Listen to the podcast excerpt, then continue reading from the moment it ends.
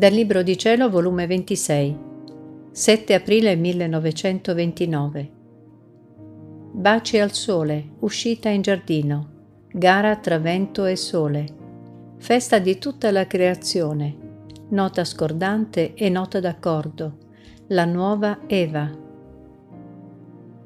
La mia povera mente è sempre di ritorno nel centro del voler divino Sento che non posso farne a meno di valicare il suo mare interminabile e di tuffarmi sempre più in esso, per non vedere, sentire e toccare se non che volontà divina.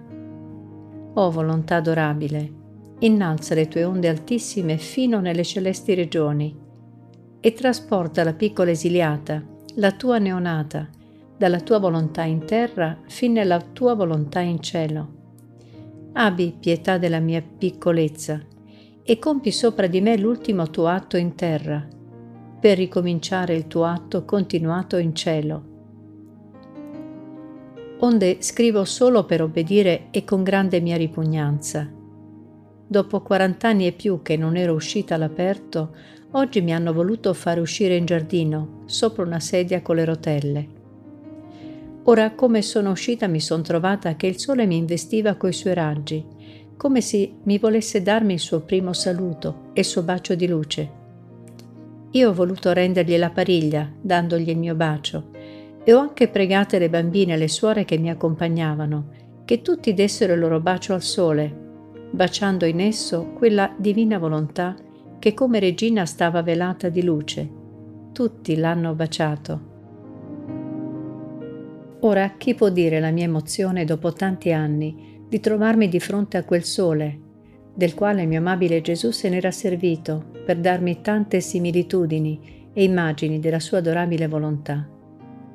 Mi sentivo investita non solo dalla sua luce, come pure dal suo calore, e il vento volendo fare la gara col sole mi baciava col suo leggero venticello, per ritemprare i baci caldi che mi dava il sole. Sicché mi sentivo che non finivano mai di baciarmi, il sole da una parte e il vento dall'altra. O come sentivo al vivo il tocco, la vita, il respiro, l'aria, l'amore del fiat divino nel sole e nel vento. Toccavo con mano che le cose create sono veli che nascondono quel volere che le ha create.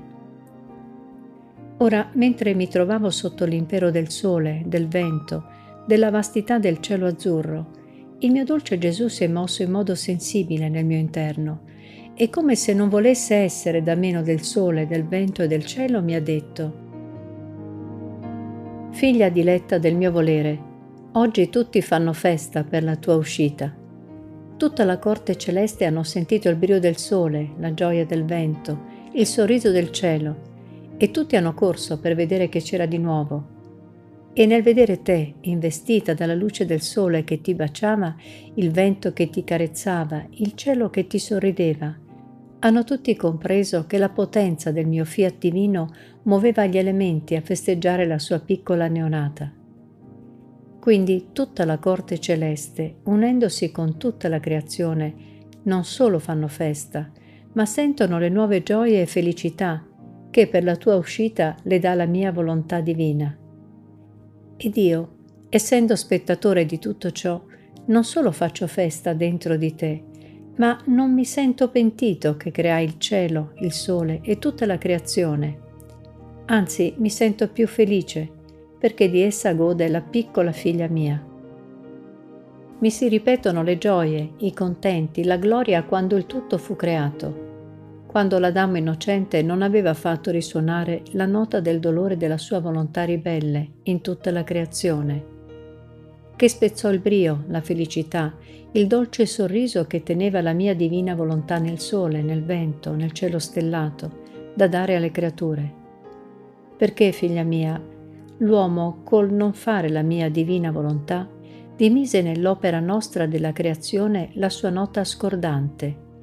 Perciò perdette l'accordo con tutte le cose create e noi sentiamo il dolore e il disonore che nell'opera nostra c'è una corda scordata che non fa un bel suono e questo suono scordato allontana dalla terra i baci, le gioie, i sorrisi che contiene la mia divina volontà nella creazione.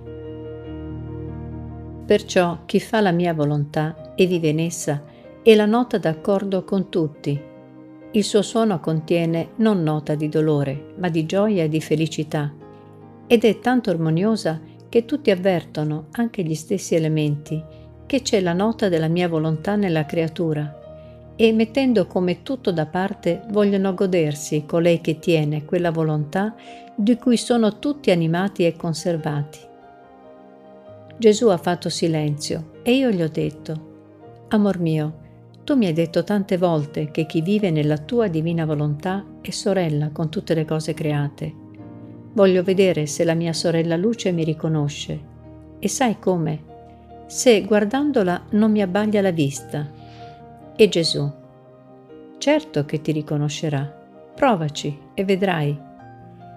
Io ho guardato fisso nel centro della sfera del sole e la luce pareva che carezzava la mia pupilla, ma senza abbagliarmi, in modo che ho potuto guardare nel suo centro il suo gran mare di luce. Com'era terso e bello, com'è vero che simboleggia l'infinito, l'interminabile mare di luce del fiat divino. E ho detto, Grazie, o oh Gesù, che mi hai fatto conoscere dalla mia sorella luce.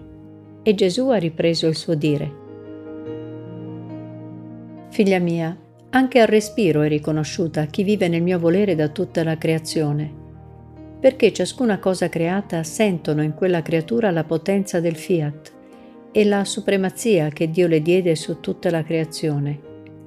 Guarda e senti, figlia mia, nel principio che Adamo ed Eva furono creati fu dato l'Eden per loro abitazione, nel quale erano felici e santi. Questo giardino è similitudine di quello dell'Eden, sebbene non così bello e fiorito. Ora sappi che ho permesso di far venire te in questa casa, che è circondata da giardino, per essere la nuova Eva, non l'Eva tentatrice che meritò d'essere messa fuori dall'Eden felice ma l'Eva riformatrice e ripristinatrice che chiamerà di nuovo il regno della mia divina volontà sulla terra. Tu sarai il germe, il cemento al tarlo che tiene l'umano volere. Tu sarai il principio dell'era felice. Perciò accentro in te la gioia, i beni, la felicità del principio della creazione ed amo di ripetere le conversazioni, le lezioni, gli ammaestramenti, che avrei dato se l'uomo non si fosse sottratto dalla nostra divina volontà.